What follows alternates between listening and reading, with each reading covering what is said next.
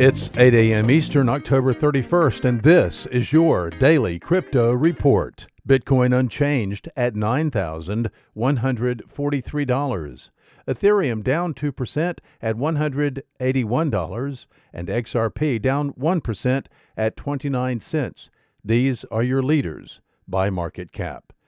Top gainers in the last 24 hours Dentacoin up 15%, Counterparty up 14%, and Sirin Labs token up 13%. Today's news. If you or someone you know in crypto has lost funds, there's a new way to get your assets back. It's called Reclaim Crypto. Reclaim Crypto is a partnership between CoinFirm and Kroll.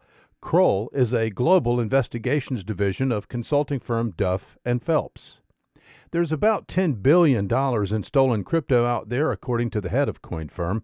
Reclaim Crypto's business model is to investigate the loss through forensic blockchain analysis and traditional investigative techniques. Reclaim Crypto then recovers the funds on a percentage basis, like a bounty hunter would, and the rewards are lucrative. So far, there have been about 200 cases solved with $1.5 billion worth of crypto recovered.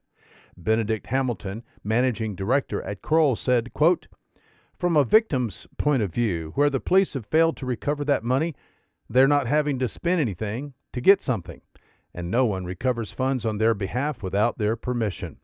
It makes the whole economics of recovering stolen funds very different, which is very exciting, unquote. Reclaim Crypto, following the money to find out who did it.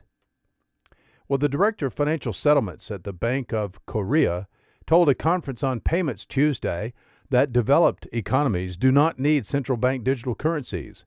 The South Korean central banker said, quote, "In Korea, we already have advanced payment and settlement infrastructure.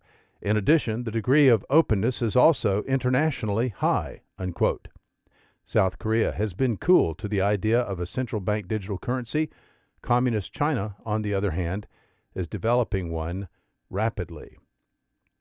And finally, happy birthday, Bitcoin.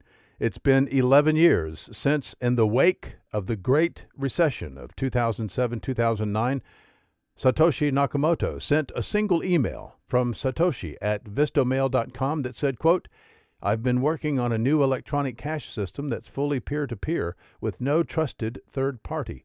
The paper is available at http colon backslash backslash www.bitcoin.org slash bitcoin.pdf.